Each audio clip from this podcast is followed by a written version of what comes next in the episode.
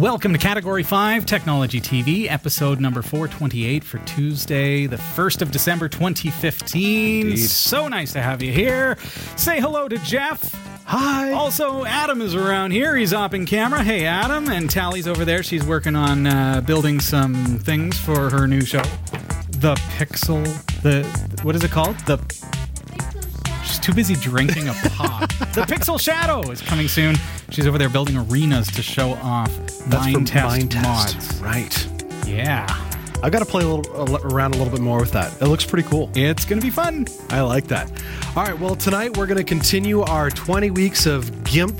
Uh, if you watched last week, you'd know that Robbie kept freezing his screen with. Uh, Hey now. Play nice. well, all right. I'm not going to completely throw you on the bus, but we're, we're going to fix his issues. Uh, we're phew. showing you some shortcuts. I didn't know we were getting into therapy here. also, I've got a Raspberry Pi 2 here. We're going to turn Nice. this little bad boy into a web server. yes. So don't go anywhere. This is Category 5 Technology TV. Starring Sasha Dermatis,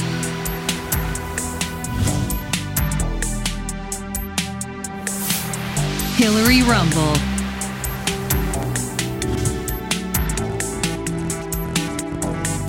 and your host, Robbie Ferguson.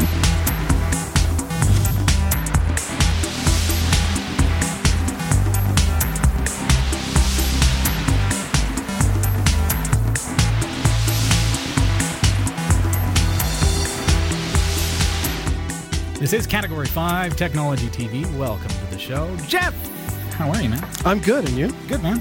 Good. Good.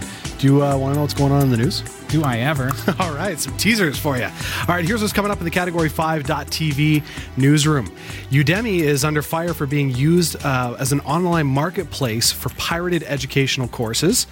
Also, a brand new design for Amazon's delivery drone has been unveiled. Raspberry Pi seems to be the topic of the night. Has unveiled the new Pi Zero, it's about half the size of the regular Raspberry Pi microcomputer and costs just five dollars. Oh, come on. I know, it's a good deal. Dell's service tag IDs can easily be compromised by a web attacker. Newcomers to Canada are going to stay connected through uh, Wind Mobile's plan to give them some phones and service absolutely free uh, for the Syrian refugees. And kids in the UK, get ready for it. We're talking about Christmas. They're going to be able to see Santa flying by on Christmas Eve. So stick around. Full details are coming up later in the show. Very cool. And, and now the chat room's going wild and saying, oh, the Raspberry Pi 2, that's the big one. Come on now. It's not my fault that they went and released one that's half the size. This is only the size of like a credit card. That's that's huge. Remember when remember when computers actually took up desk space? desk space. What about an entire room? You could you could stick yeah, you could like double-sided carpet tape this to the back of your monitor and it's got everything you need. So, hey, I'm not I'm not going to call it huge. but the Pi Zero, yeah, that's that's pretty cool that they It's very exciting. making it even more streamlined. Now, of course, the Pi 2 has things like uh, I'm not sure what uh, what the Pi Zero is missing, but I think Ethernet, uh, maybe a couple yeah, of USB I don't. ports. I don't think it had that. Yeah, um, so so there are advantages to getting the big one, the size of a credit card. Uh, we'll talk a little bit more about the Pi 2 and what we're going to be doing in just a little bit. Now I've got the teeny drone here charging and. Hey, I want to say thanks to everybody who's been supporting Category 5 TV Yes, thus huge. far through Patreon. We want to send you not one, but two teeny drones. Whoa! I'll get control yet. I want to send you two of these so that you can race a friend or whatever you want to do, right? Uh, charge one while you're flying the other. See, that's, that's how I meant to take off. Uh, you don't drive a car like that, do you? I kind of do. Yeah. Um, and in order to qualify to get one of these, go over to patreon.com slash category five.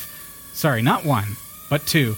And uh, what we're going to be doing is the first 100 people to contribute as little as 25 cents per episode to category 5 TV, you're going to qualify for that draw to get two teeny drones So with the remotes. yeah, so just a little thanks for uh, for those who are supporting us. And looking at Patreon this week, we're really starting to to gain some momentum here. Uh, Patreon is a fundraising platform that helps us to raise money to keep Category Five going. And if you go to category, uh, pardon me, Patreon.com slash Category Five. Don't worry about what's after the the question mark there, but just category five. It's going to take you to this page and it lets you give. Now it defaults to $1. If you scroll down a little ways, you'll see some information about us, what we do, and pledge as little as just 25 cents. And for those who are doing that so far, it makes such a difference and we appreciate that. Now, Category 5, we're volunteers here at the show. Uh, the space that we're in is a rental space. We have a, a, beautiful studio here in Barrie, Ontario, and we love that we've got space for um, for audience members to come and sit in yep. and enjoy the show. We offer that to the community absolutely free. Uh, we do product reviews absolutely free. Um, companies send us stuff and we present it to you so that you've got a chance to see some cool stuff. And it's also a great platform for companies to be able to uh, to promote and and to share uh, unbiased reviews of their products too. Absolutely. We keep it real around here. Um, so, with Category 5 being free, there comes a point when, okay, we do have to pay rent, and that's where Patreon comes in, and uh, you can learn more about how to support us through that platform.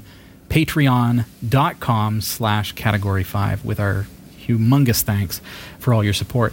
Uh, another way people are supporting us this month, Jeff, are, uh, is by uh, doing their Christmas shopping through our partner pages. Right. That's pretty cool. You can get on over to any of our websites. Uh, so that's Category 5 Technology TV, The Show Show, uh, New Every Day. Uh, but if you go over to any of those and click on for, for partners, let me just really, really quick you, quickly show you such a cool way to support Category 5 TV and our network of shows because a portion of every sale goes to supporting Category 5 TV. I showed mm-hmm. this this uh, ratchet belt. Yes, that I, yeah. I'm wearing again today. I'm actually on the last ratchet, man. The ratchet belt. The ratchet uh, belt. Really? I'm on, I'm on, the last ratchet of my ratchet belt. It doesn't go any further. That's wow. That's a great feeling. But I showed this on the air, and uh, a whole bunch of you have, have been buying it, and we get a cut every time that you you you do that through our links. So you go to one of our websites. Let's bring one up. I'll go through neweveryday.tv, click on partners, and you'll see on that website. So here's what we got. I mean, we've got Amazon for all the different regions around the world. Uh, we've got um, royalty free music. We've got Dollar Shave Club if you need some good razors to get rid of that Movember uh, mustache you've got going on. There's on. some nasty Movember still kicking around. Might as well go to Dollar Shave Club and support Category 5 at the same time. Design a shirt. We've got, so you scroll down and there's all these great companies. We've also got uh, the Irish store. They're our newest uh, partner. They are offering 10% off all gifts if you'd like to get some authentic Irish gifts uh, to fulfill uh, some of those needs on your Christmas list, for example, then that's a, a, great way to shop. So, by clicking on those links, Amazon's a perfect example, and you've been doing it, and I appreciate that. Uh, a portion of those sales come back to Category 5, and that helps us to keep the lights on, yep. keep the show going. And we've got some cool stuff going on. Where uh, you'll see that we've got the hand cam today. Mm-hmm. We've got a couple of new devices to play with. We've got the Raspberry Pi. We've got a new Magewell Pro 4 HDMI 1080p capture card in yep. the server, which is brilliant. Now we you know that I love Magewell cards. I've been working with uh, Blackmagic Intensity cards for years. That's mm-hmm. what we started off on, and uh, then I tried the AverMedia cards, yep. and they were they were actually a little better when it came to odd resolutions. Um, but they had the the a couple of little issues and and things like that. But I'd say that the AverMedia probably worked a bit better than the BMI stuff. But then I was looking for something that would do 4K, and that's where Magewell came in. Right. And Magewell has the 4K capture card, which is the one we were using. Now we're using the 1080p, but it has four inputs, so oh, it lets wow. us hook up to four cameras. And what do you notice about about this card? Can I show you? Sure. Can I absolutely. So this is a Magewell card, no signal, right? Okay. Well, what happens when I turn on the camera? Hey, we, are looking at you I've got, and me. I've got signal. right. So that may not mean a lot to you, but I'm going to turn off the power now. Okay. Oh, it, it, it, I don't know if you could hear the, the shutter close, but there it is. It's gone. So it goes into no signal mode. Right. We did not blue screen. Which is nice. With HDMI not being a hot swappable medium with the Blackmagic Intensity cards as a broadcaster, and we're, we're going to talk about all this on the show show.tv, but with the Blackmagic cards, you'll crash your server. Your your your broadcast computer will just crash Really? blue screen if you're on Windows. Ooh. So with the uh, with these Magewell cards, it doesn't crash your system That's nice. so much. So basically, you, it becomes hot swappable to the point. I mean, if somebody ever tripped over an HDMI cable and it was plugged into a Blackmagic Intensity, you'd be very lucky if your system keeps running. Yikes. You don't want that for a show. No, definitely want reliability. Um, so we also noticed one of the other things that we noticed, um, and I ran a test just before the show, uh, before putting in the new Magewell card. Um, I wanted to see the difference in CPU usage, Yep. and I was uh, hovering around 48 to 51 percent CPU usage. Now we've got five HDMI inputs now on this system, and Okay. if I switch over to Wirecast here, uh, let's see if I can bring this down so that you can see it. Do you see up at the top right there our CPU usage? Just to the left of that, those uh, little green bars at the very far right is uh, sitting down around 43 to 46 percent. Okay. So it's rather substantial the uh, the CPU savings as well. Um, it's working really well so far. So we'll see how it goes tonight. Nice. It's a bit of an experiment, but Cool. uh, I think that's pretty cool. Lots of fun stuff. Yeah. All right. Should we talk about the GIMP? Yes. Let's uh, now. Last week, you know, I was talking about um, the GNU image manipulation program Yep. on week one of our 20 weeks of GIMP tips. This is a wonderful series that we're doing because GIMP has given us 20 years of the GNU image manipulation program. The developers have given it to us for free. It's a great replacement for Adobe Photoshop, and it's absolutely free to download, use. You can use it on your work computer. You can use it at home. You can use it on all of the above.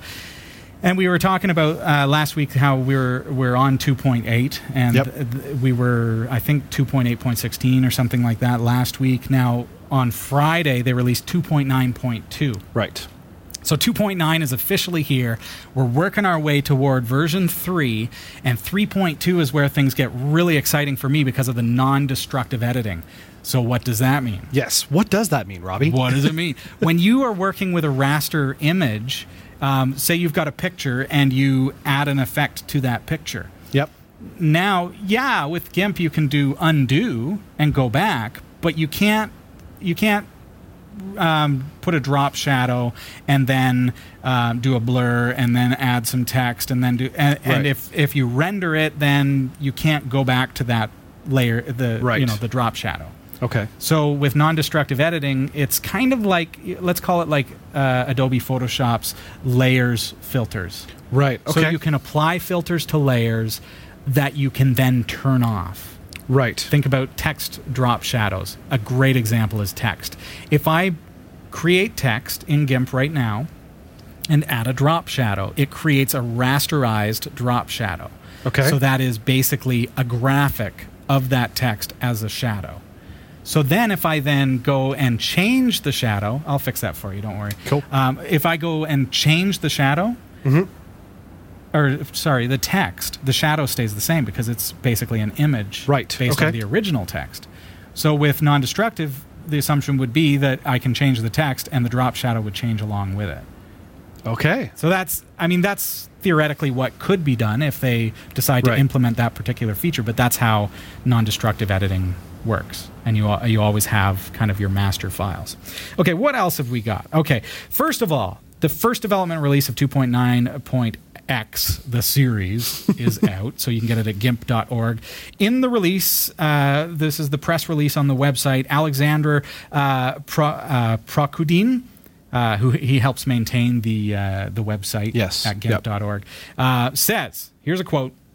It is another major milestone toward making GIMP a state of the art image editing application for graphic designers, photographers, illustrators, and scientists. See, that's exciting to me because I remember when you first introduced me to GIMP. That was 15 years ago. Wow. It was a long time That's ago. nuts, eh? And at the time, my wife was a photographer, And Yeah, so right. we, we tried to use it for some photo editing, and she just wasn't a huge fan of it compared to Photoshop. But I mean, that's going back 15 years ago. I think users of Photoshop, Anthony, we sat down with him uh, a few weeks ago. Yes. And he was here in the studio. We went out afterward for a bite Mm-hmm. and had a chat about Photoshop versus GIMP. Yep. One of the things that concerned Anthony about GIMP is keyboard shortcuts. Yes. I've memorized all the keyboard shortcuts in Photoshop, and this is what happened to me last week. I hit Yeah. Control Alt L to get my levels tool, and instead I'm on Linux, so it locks my screen. So tonight we're going to learn how to control that, how to fix that. Okay, so I think that's what makes it hard for any Photoshop user Yes, to switch to over do that to transition, yeah. is that things are not where you expect them to be. right. Yeah. It's like getting into a new car. I, I got into my boss's car the other day and I, I didn't know where the wiper blades were to, to turn on the wipers because Yeah. everything was different from my van. Yes. So it's just so you got to familiarize yourself, and then once you've familiarized yourself, it's it all makes sense and it's practical. So. All right, looking back at GIMP 2.9.2, let's look at some key features here. Okay. Okay, it has GEGL Image Processing Engine. That's the, uh, uh, I guess it stands for Generic Graphics Library. okay. GEGL. G E G L. Um, that means that the tools in GIMP are now not just 16 bit and 8 bit, but also 32 bit.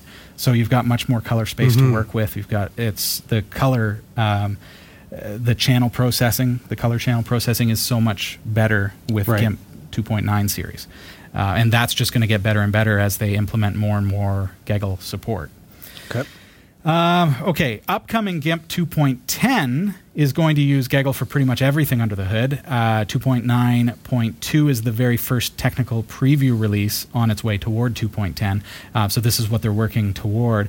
Uh, a few advanced features of GEGL, such as non-destructive editing, are planned to be exposed in the later development 3.x, 3.2 most likely, Right, okay. and onwards. Uh, but with this version that's out right now, you can already benefit from some of the the uh, aspects of this tool, such as, as I mentioned, 32-bit processing. Mm-hmm. You've got basic OpenEXR support, so uh, different file format that does Right. HDR imagery. Right. Uh, on canvas previewing for many of your filters, so you don't have to actually render your filter; it will preview. Uh, right on the screen as you're as you're doing it. So Nice. That helps.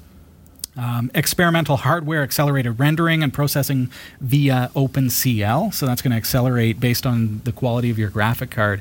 If you've got a, a good uh, a good graphic card, it's going to help utilize the uh, like say the CUDA cores of your Quadro card and make it so that the the rendering process is very very fast Cool. take it off of the CPU, basically.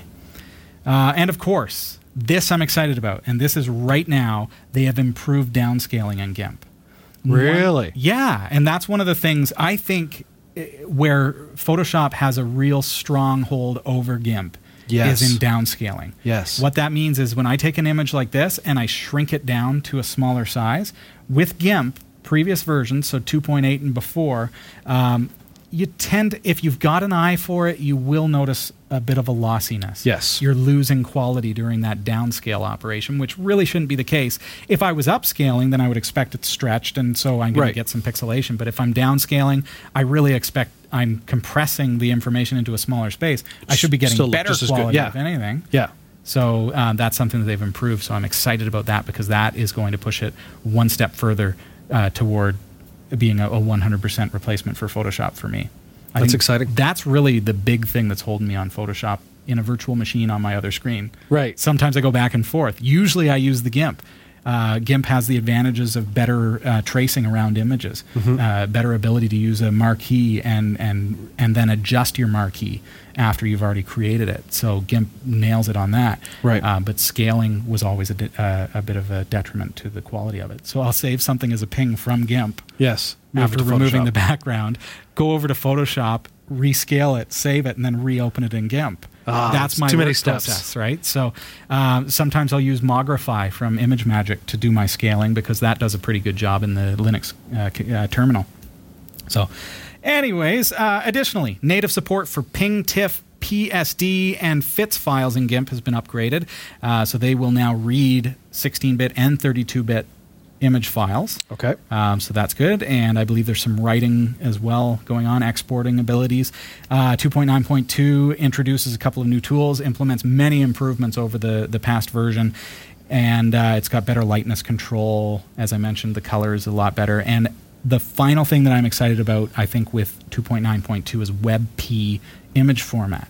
Which is the one that I, I believe it was Google that introduced it and said, okay, JPEG of all things is too um, is too costly as far as space on the web. They found Right. they found a way to make images of the same quality be 20 to 30 percent smaller in size. Right. And even with transparent, and we, we use pings to have an alpha channel so that we can have it transparent. Right. Um, and uh, they with WebP, you can create an image that's transparent, but it's much much smaller than a ping, and the quality is the same. And there are both lossy and lossless versions of WebP files. So so it's exciting to see some WebP um, support coming into GIMP. Good. Now, for anybody who has GIMP, is it a whole new download or is it just a update? Yeah, 2.9.2 is uh, going to be a new download, so you can uninstall the old version, install the new, and you'll be good to go. Now, if you're on Linux, however, once your um, your distribution releases it in the repositories, you can do an, uh, for example, on a Debian-based system, apt-get space upgrade, Okay. and it will upgrade everything. Oh, Uh, perfect. so it's a little bit different. Um, but as far as if you're on Windows or Mac, I believe the process would be to reinstall the new version. You're going to download it. You can get it for free. It's gimp.org. Click on download, and uh, you'll be able to get that. Cool. Can we take a look at what we're doing tonight? Yes. Do you want me to get you into the chat room here? Yeah, Uh, sure. As well. I don't know what I did. I messed I up think your book. screensaver came on. Oh. You probably hit Control Alt L, which is a big problem for me. it sounds like I it. tend to do Perfect. that. Here you go. All right.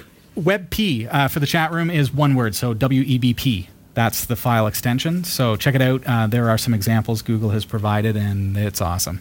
It's really awesome. I'm excited about WebP. Uh, so that's cool. All right. So, as I was kind of hinting at and uh, kind of having fun with, is that when I hit Control Alt L on my Linux system, let's do it. Here I am on Linux. I hit Control Alt L. What does it do? Bop. Oh, Locks your screen. I'm on Linux. and I continually do that. Uh, I feel for Anthony, who's on, who's trying to get onto Linux, but it just, you know, the keyboard shortcuts on GIMP drive him nuts. Right. So the first thing I want to look at is the fact that there are some resources that are already there. Okay. Um, and let's bring it up for you. So there are previously set up shortcuts that are available for you. Uh, if you go to, I think it's GIMP user. Is it GIMP user? I've written it down. Somewhere in here. Yeah. oh, there it is. GIMPusers.com dot com slash GIMP GIMP slash hot slash keys. hot keys. Yes. gimpusers.com slash gimp.hotkeys. There's a rather comprehensive uh, tutorial here. Uh, not even a tutorial, just a list. oh, look at that. It's not all of them, but it's kind of the most most used. Yep. Um, these will work on Linux and probably on Windows as well. Now Mac, you're going to need the, uh, I guess the the what do you call that? The Mac key? What is it? Command key. Yes, That's command what it's key, called, yeah. instead of the control. Right. Um, so you'll see that everything's there um, as far as shortcuts go. But Wow, what's that's the one? lot. Yeah. What's the one that I'm having trouble with, Jeff? Control Alt L. levels. In Photoshop, that brings up my levels dialog. Yes. GIMP has the tool, but I'm constantly hitting the wrong keys. So what I would do here is I would say, okay, if I'm looking for it, I would hit Control F in my browser and type levels. And I find that, oh, there is no default key, according to this, for levels. I can see that, you know, layers, sure, there's Yeah, the layers L. dialog, Control L. Um, so you can actually bring up the layers dialog if it's closed by hitting Control L. That's cool. So if there is no default, how do I uh, how do I do it? Well, let's go into GIMP. Let's bring it up. Now I'm still on 2.8 uh, because my distribution has not uh, brought me, pardon me, 2.9 yet. Right. it was only released on Friday, guys. All right, so here I am in GIMP, and when I click on Control Alt L, what I want to have happen is bring up my levels dialog. Not sure if I can do that without a canvas. Let's create a canvas here. Uh, colors, levels.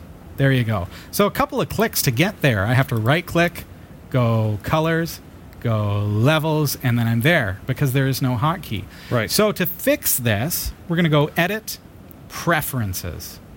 And then you'll see interface on the left hand side here. Let's click on that. Yep. And what we need to do here is turn on use dynamic keyboard shortcuts.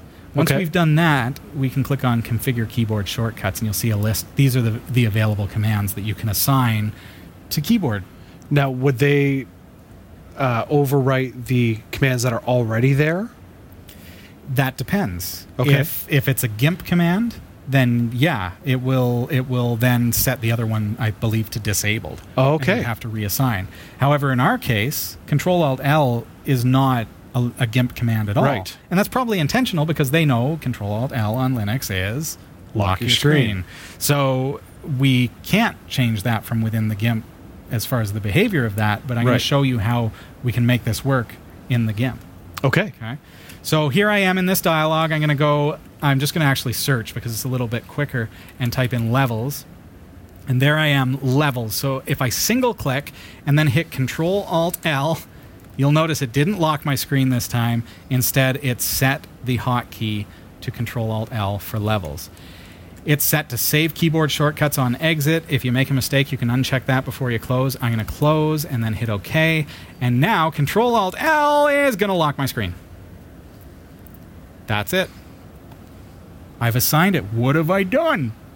What have you done, Robbie? Now, okay, that's not going to be the case if you're on Windows, if you're on Mac. Right. It's Uh, only Linux. unless Mac has. Well, it's is it Command Alt L?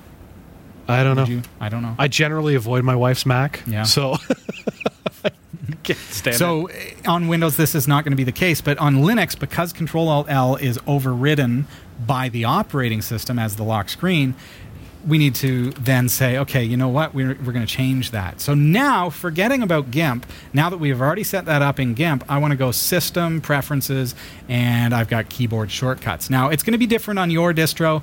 I like to use the old school kind of interface, so I'm on Mate. Uh, It's a GNOME 2 fork, and I'm running a, a, a distribution called Point Linux. And so for me, it's in the old place, preferences uh, under system, and then keyboard shortcuts. So look around for keyboard shortcuts in your distro. You're going to find it. It's there. If, if not, go into settings and configuration and all that kind of stuff. You're going to find it. So now here, I'm going to scroll down and find the one that says lock screen. There it is. It's also set to Control Alt L. The interface is similar. If I single click, it's going to ask me for a new shortcut. Easiest thing to do is just add the shift to the mix. So Shift Control Alt L now becomes my lock screen key. okay. And if I close this dialog and go back to GIMP, so here I am in GIMP, Control Alt L, color levels. Oh, I must have chosen the wrong levels dialog. but The point is, it works. it worked. So, okay, go back into preferences. Let's go back to our interface and change levels. Let's turn that one off.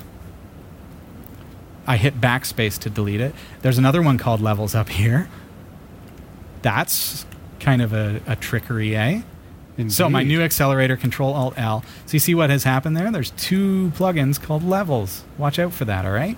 So I've chosen the one here, Levels, up there. Let's see if that's the one. Okay. Oh, and if you see it, the name there, it said uh, the color levels for the one no, that you that's chose. the same thing. It's still giving me the same thing. Let's see. Interface, configure keyboard shortcuts, levels. Do you think it's the tools levels? I'll bet you it is. This is a plugin. Okay, backspace to delete. There's another one. and it has an icon. Look at that, Robbie. It has a nice fancy icon that looks like your levels. So that's probably the one. So, guys, gals, look under tools dash levels. You'll see tools, levels. All right, let's close it and watch. It's going to bring up color levels, isn't it? Control Alt L. There, There we go. go. Third time's a charm. Make sure you pick the right one from the dialog. but hey, I think I've effectively demonstrated that it's easy to change. Absolutely. So there you go. We've had to set the hotkey on GIMP, and we have uh, set a different hotkey for lock our screen on our Linux distribution. Again, that step is not necessary if you're not on Linux, but that helps us get around it. So now Control Alt L will work on Photoshop when I'm in Photoshop, and it'll work in GIMP. So you can go through all of those commands that you've already memorized for your other program. Uh, you can go through, work through, and re- reprogram uh, GIMP to operate in much the same way. You're going to find that the tools that are available to you are pretty similar, if Yep. not pretty much the same. It's just making the interface work for you. There you have it. Cool. It's exciting. Thanks for watching. This is Category 5 Technology TV, and we are in uh, on the second week of our 20 weeks of GIMP tips. And these are just quick little tips for you that we post on linuxtechshow.com. Make sure you subscribe. Right down there, if you're watching on YouTube, there's a subscribe button, a like button, and uh, the thumbs up. Give us a thumbs up. And uh, also, don't forget to subscribe to the channel. Thanks for watching, everybody. All right. All right. I think it's time for you to take over with the news. We've got a new uh, news set tonight. We're going to see how this works out. Yeah. This is Category 5 Technology TV, and thanks for joining us tonight, folks. Uh, You'll find us online at www.category5.tv. Ready to take it away, Jeff? Uh, I think so. All right. Oh, look at that. Fancy graphic. Wow. I feel uh, special. Wow, look at you. Okay. you to me? No, you demand. Uh, Udemy is under fire for being used as an online marketplace for pirated educational uh, courses. A brand new design for Amazon's delivery drone has been unveiled. It's very cool. Uh, Raspberry Pi has also unveiled the new Pi Zero. Talking about that a little bit earlier. That's about half the size of the regular Raspberry Pi uh, microcomputer, and it costs just five bucks.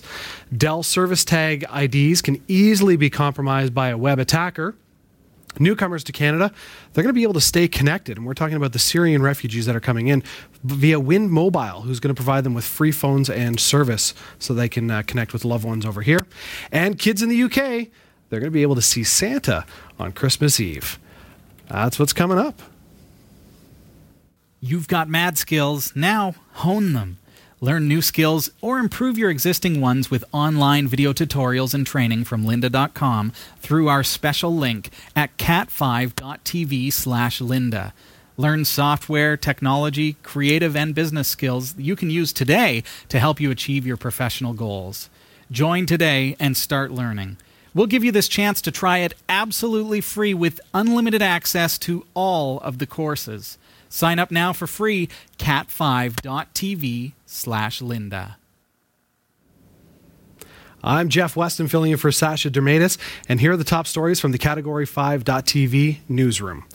Udemy, a platform for experts to sell educational courses, has been accused of not doing enough to remove stolen content from its servers. The site allows people to upload training materials and then charge Udemy users, which are more than 7 million, that's a lot, for access. But several experts and academics have expressed anger at finding that their courses have been uploaded to the site and offered for sale without their permission. Udemy, which raised $65 million or 43.3 million pounds in investment in June this year, responded by saying that it relies on users flagging copyright infringement contact or content. However, to report instances of copyright infringement, users must first join Udemy. A separate support email can be used by non-members, but this method of reporting content is not publicized clearly on the website. As far fetched as it sounds, the era of drones delivering packages is about to begin, according to Amazon. On Sunday, the company released a new ad on YouTube showing controversial British TV host Jeremy Clarkson praising the benefits of Amazon's still in development drone delivery service, Amazon Prime Air. That's along with the new hybrid drone design, which can switch between vertical and horizontal flight. And a quote In miracles of modern technologies, Clarkson says as the ad cuts to scenes of father and a mother using an Amazon Kindle Fire tablet to place an order for their daughter's new soccer shoes using the new Amazon Prime Air button, which promises delivery in 30 minutes or less. It's almost like pizza delivery service. It's crazy. The new Amazon delivery drone rises vertically like a helicopter to nearly 400 feet before switching to hor- uh, horizontal flight orientation. It's streamlined and fast like an airplane.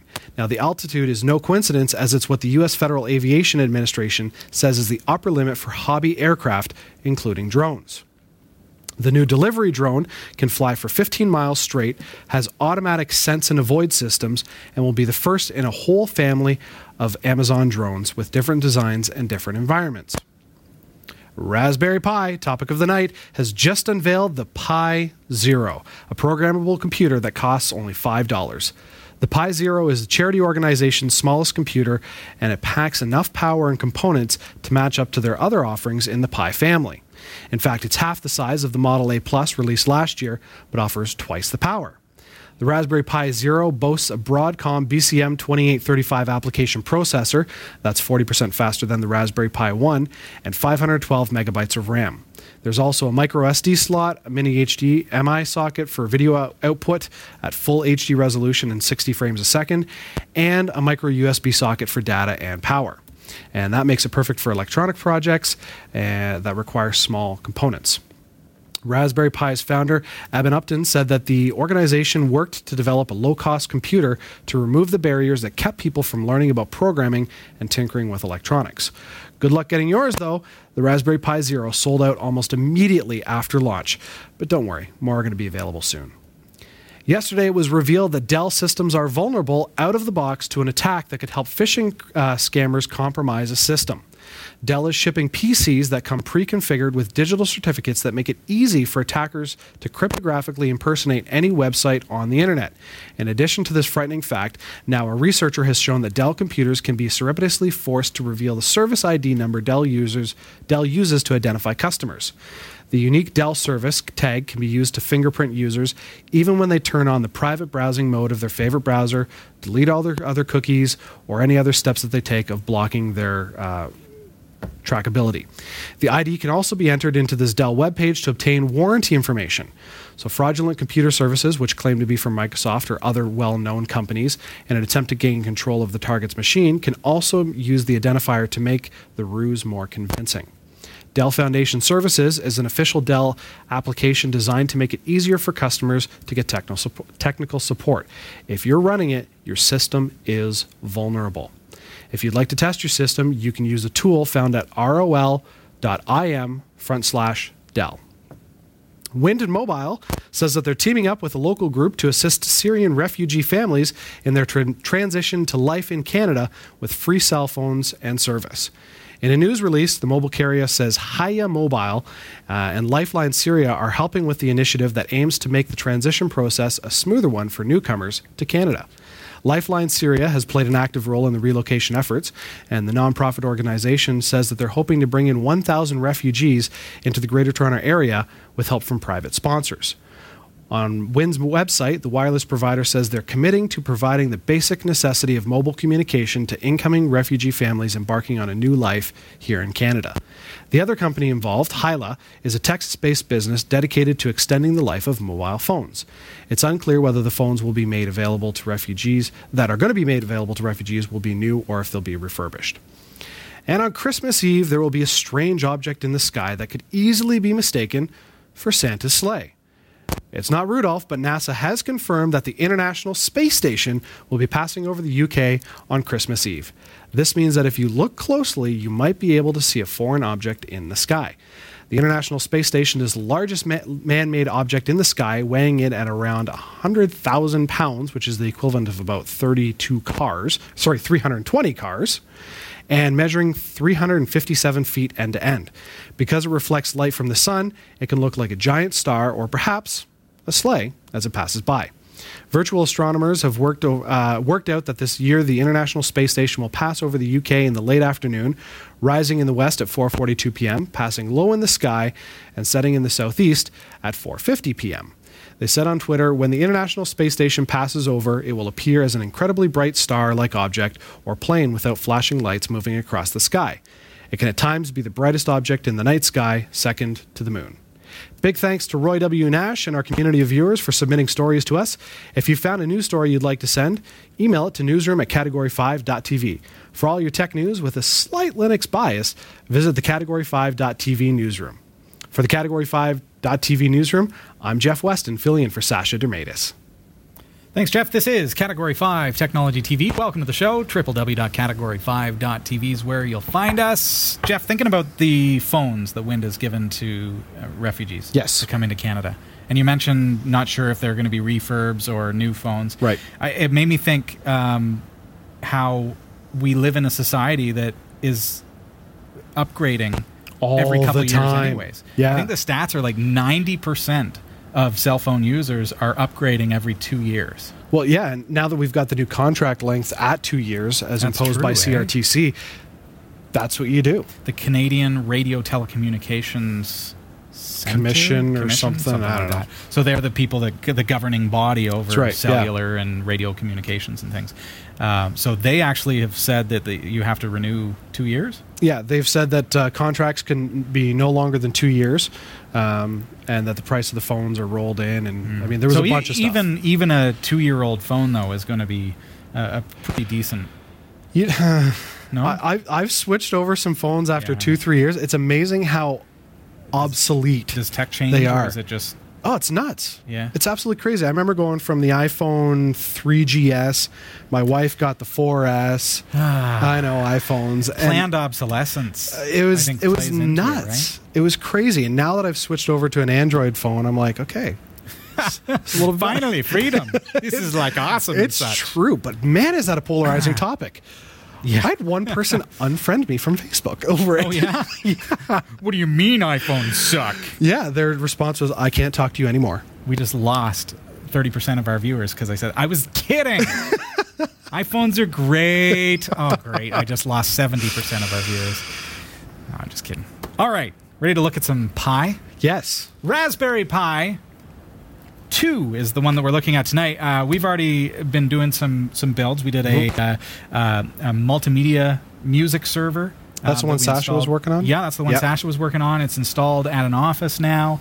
Um, so the case for our kit is actually at their office i- Okay. with, with that unit. So I've just picked up a replacement circuit board for the Pi 2 so that we can continue doing other stuff. But things like, okay, now I need a power supply because the kit is now gone and, and so on and so forth. So it was an opportunity for me to look at some other gear and say, hey, what, what else can we do with the Raspberry Pi? Tonight, we're going to be building a web server Nice. looking at the specs of a Raspberry Pi 2, this has got a quad core CPU. Okay. It's got one gig of built in RAM. It's got uh, a micro SD slot, so if you need a lot of space, you can stick a lot of space in there with a micro SD uh, card. Perfectly fine. It's got four USB ports, full sized HDMI output if you want to hook it up to a monitor display. It's got stereo music output, audio output. It's got component video output. And I'm just reading from the back here, and so on and so forth. It's got all this stuff. It's got everything you need. Okay, so it's powered by USB. It's not really that big, folks. No. I know the Ras- Raspberry Pi Zero is out now and it's half the size, but that's it. That's, So that's little. that's the whole computer, and you've got so we've got Ethernet here, four USB ports, we've got HDMI output for video, and we've got the micro SD right here. So that's the card that. Uh, oh, you're gonna get the extreme close-ups. oh, the extreme Oh, close-ups. Look at that. Uh, we've got micro Ooh. SD right there. Okay. Uh, we've got uh, what do we got? GPIO if we want to start doing some really cool stuff. You'll see Sasha actually put some heat sinks on this. These come from the kit that you can get at cat5.tv slash pi. This is So a- do the heat sinks come on it automatically by default? the heat sinks do not. So these Okay. are just circ- uh, like chips. Yep. Uh, but the um, the kit that we sell at cat5.tv slash pi include the heat sinks. Okay. As well as the circuit board and everything else that you need to get started. So uh, so that's really all that we you know we don't need to go into in depth about the uh, the circuit board and everything like that. But tonight what we're going to do is uh, because we're going to be building this into a web server, we want to look at a couple of different things. First of all, how are we going to power it? It's USB powered. I wanted to find a creative way to power this thing. Make sure you bump your mouse so that you don't go to sleep again on, on us. um, I, I wanted a creative way to power this thing i- in such a way that, hey, I can add an external hard drive and power Right. that at the same time. I can power a monitor. And so that's where I came up with this thing Okay. and we have these at uh, in the shop as well cat5.tv slash pi what this is cyberpower uh, they make uh, ups's power units surge suppressors that kind of stuff this is strictly it's built for charging your devices Right. it's perfect for the Pi because it gives you two USB ports, and each of those ports have 2.1 amps of power. It's also Okay. got uh, uh, uh, an AC. Now, this is uh, like American Canadian um, power, so 110, 120 volt kind of thing. Yep. Um, there may be something available for you in the UK as well. Can I show you this one, Adam? This is actually hooked up. So there it is. So the other nice thing, what I really, really love about this, and Jeff, you may be able to get a better view of this, is that it has a power switch. So Oh, we nice. Can, we can actually turn on and off the power to all of the ports. So Okay. USB, both of them, plus the electricity uh, all at once. So we'll use this for, say, a, a computer display that we're going to hook up to the Pi if we wanted to do that. We've got a USB to power the uh, the Pi itself, and then we've got a USB additionally to use for either charging a device or maybe we want to, as I say, uh, connect an external hard drive, which is one of the things that we're going to be doing. Okay. All right. Now, So- one question about that is Yeah. it strict the USB? Are they strictly for power, or are they for Yeah. so not for data transfer or anything? The USB on the side here, Yep. this is power. So the micro USB. Right. Now these full size USB um, sockets, these are for plugging in peripherals. Right. That could be flash drives, that could be printers, that could be webcams, that could be, um, in our case, a USB hard drive. But again, USB hard drives, USB 3, they need power. right. So USB hard drives have two USB. One of them has blue, that's data. One of them has white, that's power. Right. So in a case like that, we're not going to plug both of those into the Pi because then we're going to be drawing power from the Pi. Right. What we want to do is we want to get data from the Pi, but get power from the power outlet. Right. Okay, And so that's we'll- where the two USBs come in handy. That's why. Oh yeah, on that absolutely. Yeah. So one will be for the Pi. All right. So let's let's hook all this up and see what uh, what we need to do. Love this thing. Get it at cat5.tv slash pi. All right. Perfect little power adapter for this. So I've got just a power cord from my phone with the micro USB, and I can plug that right into. I don't know if you want to maybe you know get in in there with the camera, and then we can show everybody right up close and personal.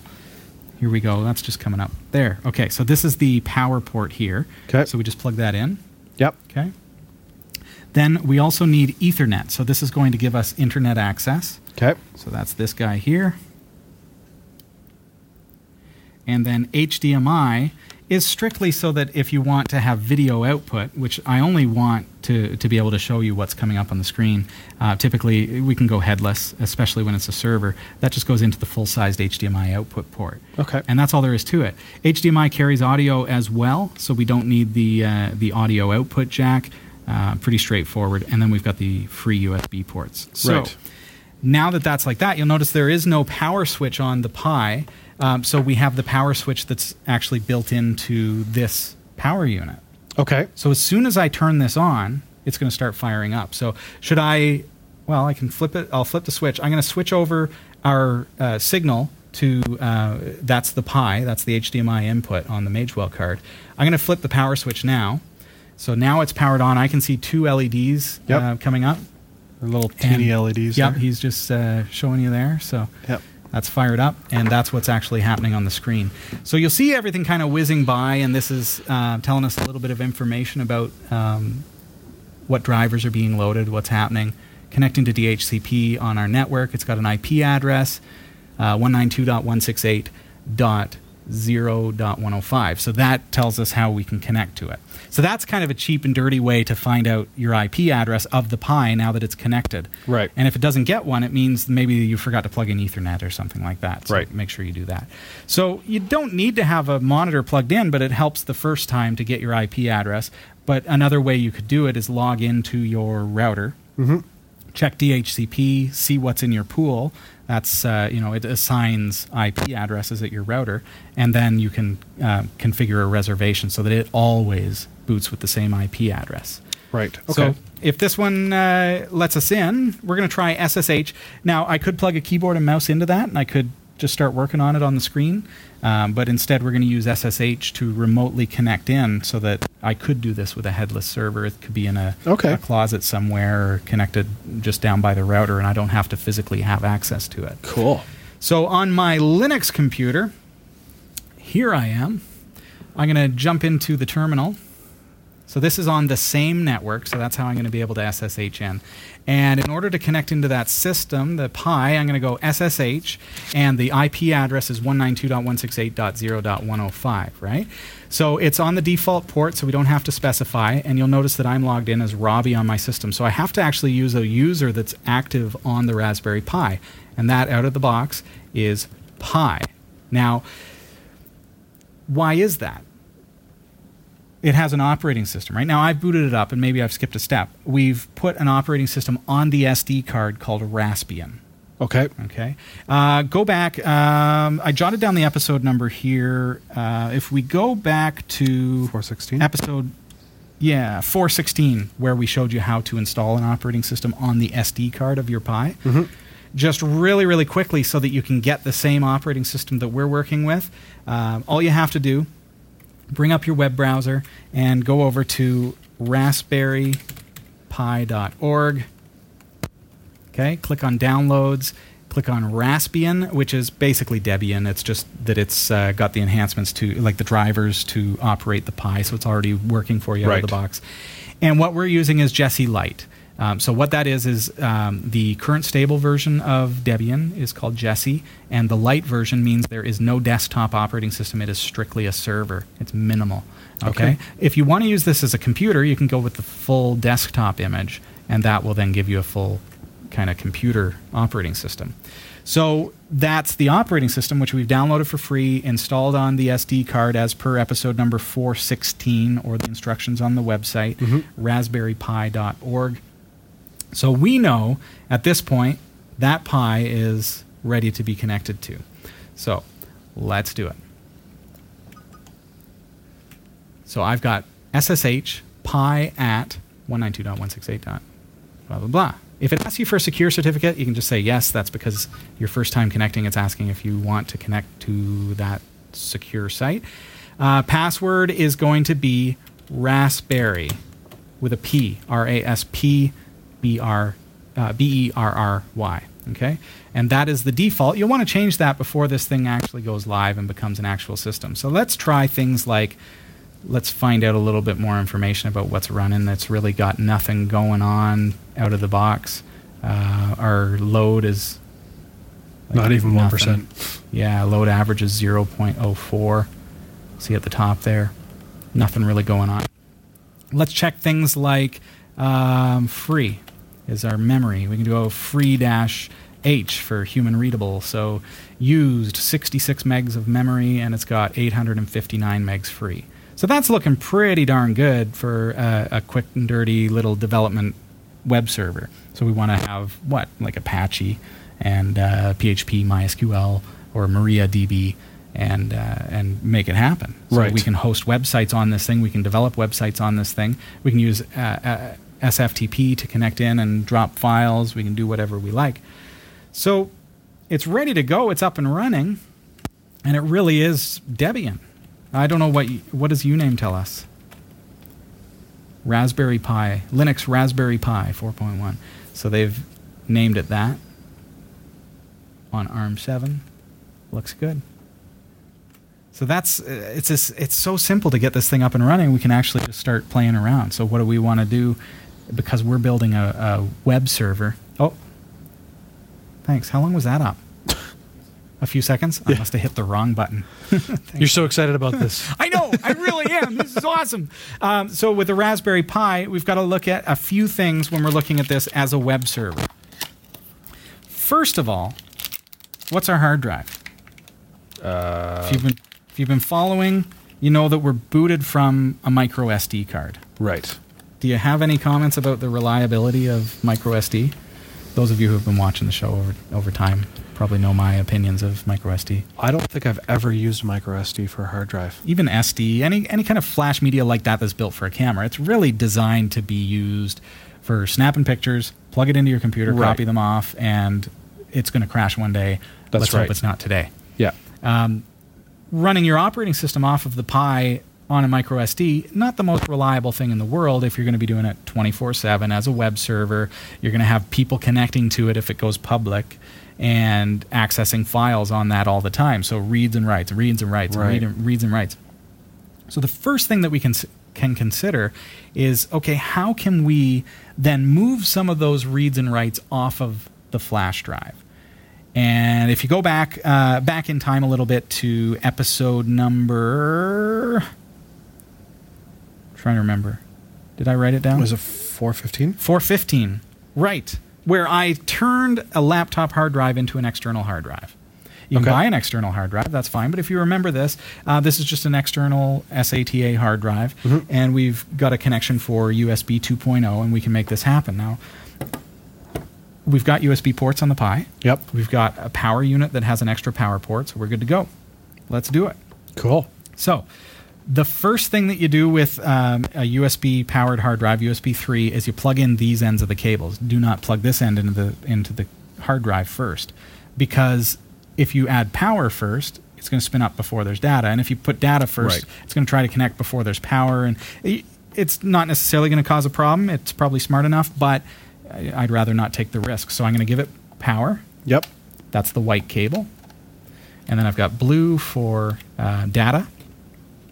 And I'm simply going to plug that into the Pi, being careful that I'm not touching any of the circuits or anything like that because I don't want to zap it or shock it. So now I've got power coming off of this power unit. I've got the data plugged into the Raspberry Pi.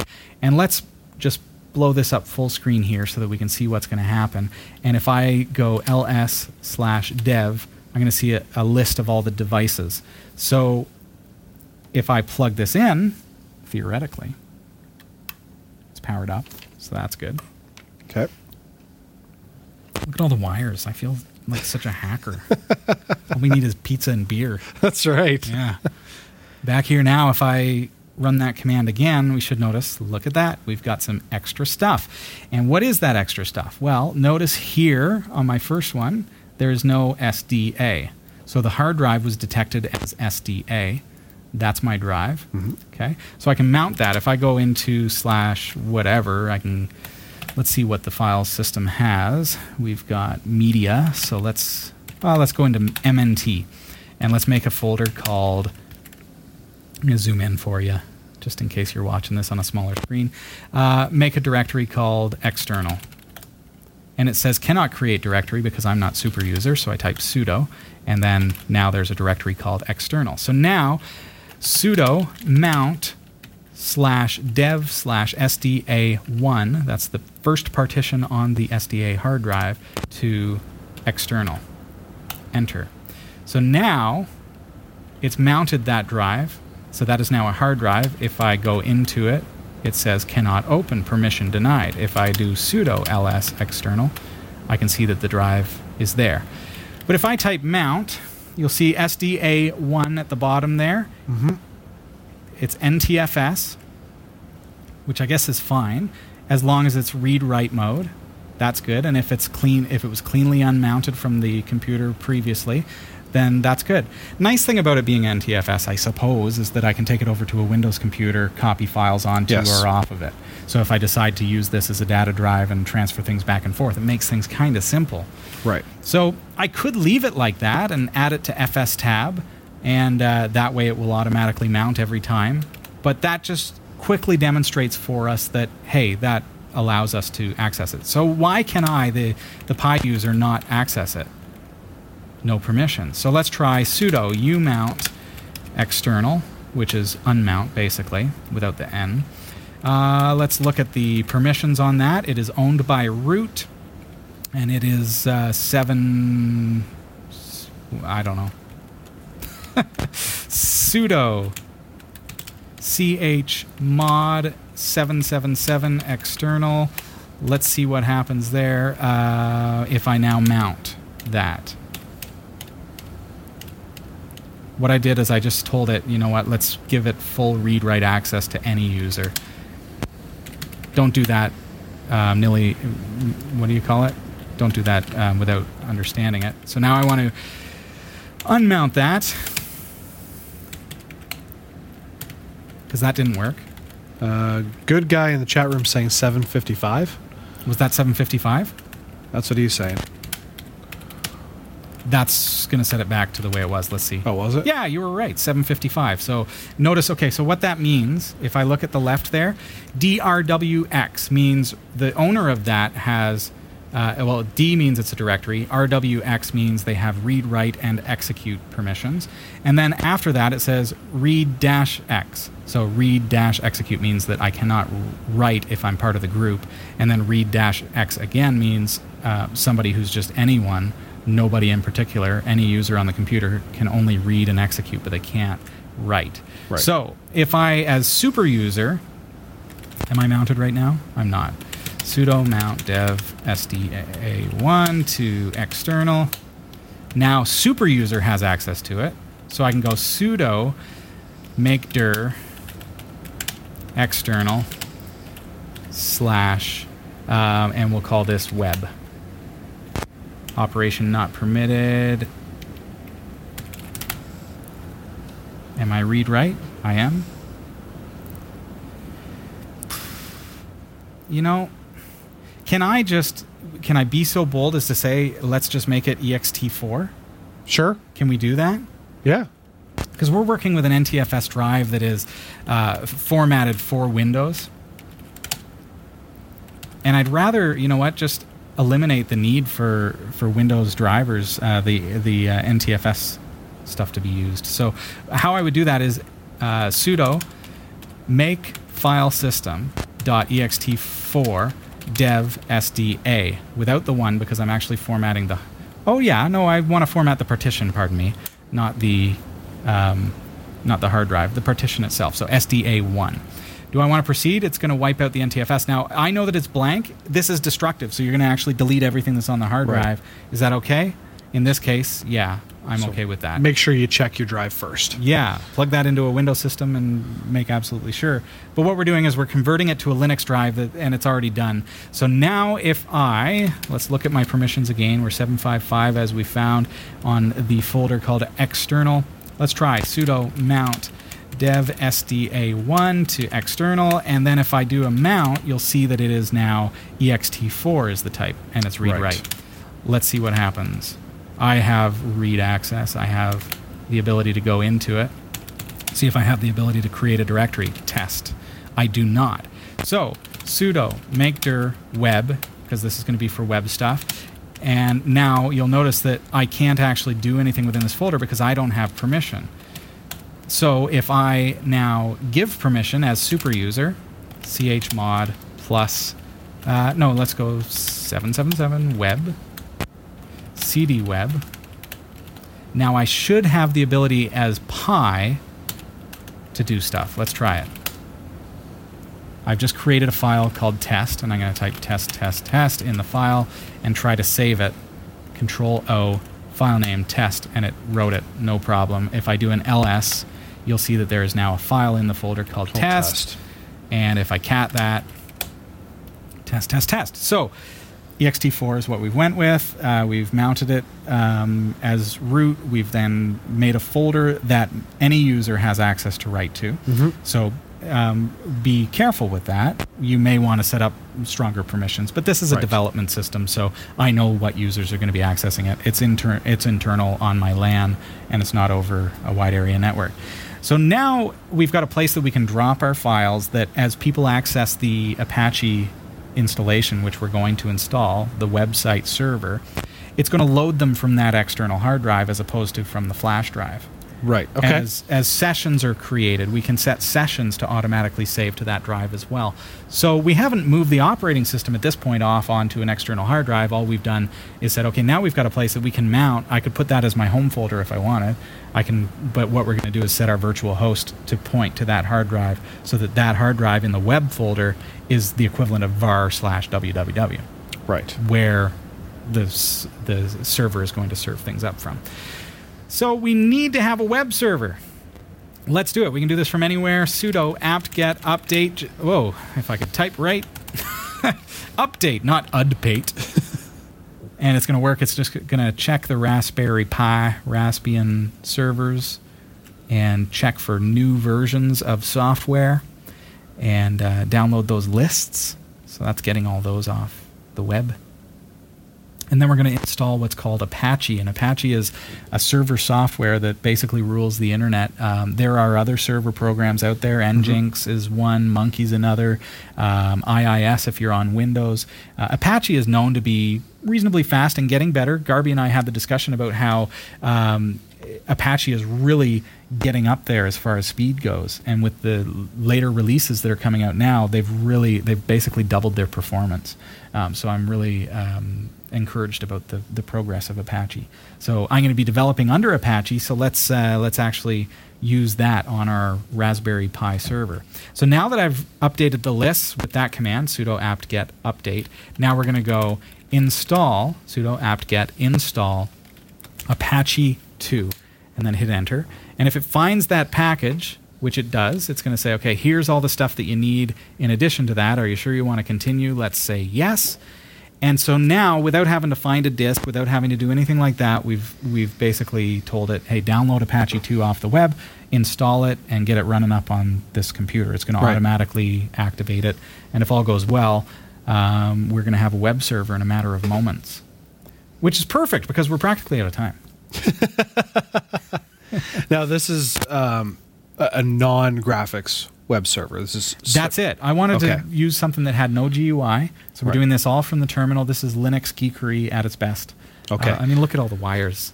That's true. Now, if somebody look at the used circuit board that's running the whole thing. if somebody used uh, a visual interface as opposed to just going straight with the coding, Yeah. does that change the way you do this, or is it all the same? Uh, you could use a package manager to Yeah. install Apache, but to be honest, the reason that we want to go with um, just straight server, no desktop, no applications. First of all, when you install a desktop, um, which you can do, it's going to come with desktop applications, a word processor, an email application, graphics engines, and drivers for your video card. Stuff that's really not needed as Right. overhead on a web server or on a server in general. So by not using those things, we're not creating we're not running anything that doesn't need to be run. Right. so we're not creating overhead and, and sort of slowing things down and uh, not utilizing our hardware efficiently. So that's one of the considerations. But also you know we can do everything this way from a headless unit. Like i said we can unplug that hdmi and put it in a closet somewhere. And now i can access it through my network and program it away and get working on it. And i don't have to worry about physically having access to it. So, Perfect. no head Cool. which means no monitor no display Yes. Mm-hmm. so that's going through the list of things that it's installing, and it's done. So now we know the IP address of this server is 192.168.0.105, and if all went well, I should be able to bring up my web browser. I keep saying should be able to because this is completely untested.